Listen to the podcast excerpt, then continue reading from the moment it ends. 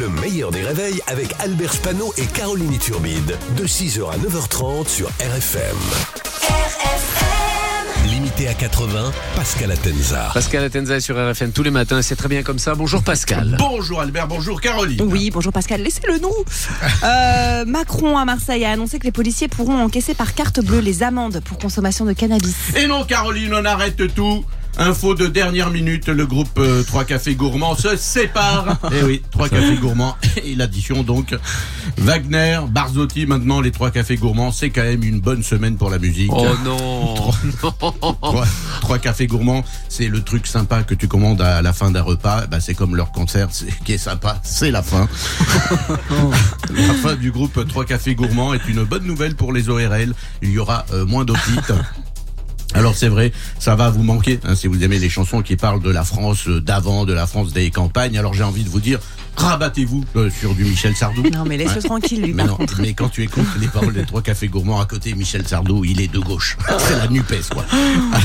Alors, Alors je suis anéanti avec la fin du groupe 3 euh, Cafés Gourmands. Je perds 90% de mes blagues. Hein, je sais mm. pas comment je vais faire. C'est vrai.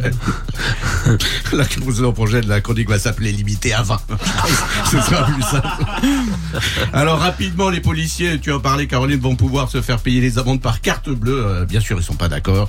Euh, ils ont autre chose à faire. C'est pas le rôle de la police. Enfin, surtout qu'ils savent pas rendre la monnaie. C'est ça le problème. Poutine maintenant s'est exprimé pour la première fois hier depuis la tentative de putsch. Oui, et on se demande euh, comment après cette trahison, Poutine n'a pas fait exécuter Brigogine, hein, puisque c'est comme ça que ça se passe, mais il a fait pire que la mort il l'a obligé à vivre en Biélorussie. Ah c'est horrible. Hmm. Personne ne veut aller euh, vivre en Biélorussie. C'est le Havre euh, des pays de l'Est. Alors.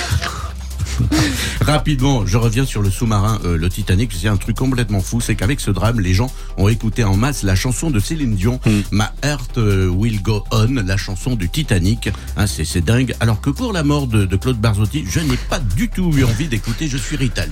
ah bah nous on l'a fait, tu vois. et, et enfin, l'INSEE a publié une carte de France qui montre les endroits où il n'y a aucun habitant. Ouais, c'est incroyable. Euh, les endroits où il n'y a personne, par exemple dans la Meuse. Déjà, dans la Meuse, c'est rigolo. il y a huit villages où il n'y a personne. Dans les Landes, trois villages où il n'y a personne. Et les concerts de Lazara où il n'y a personne. Bravo Pascal. Oh, ben On salue le Havre, la Meuse et les Landes. Hein. Pardon pour tout. Le meilleur des réveils, c'est seulement sur RFM. RFM.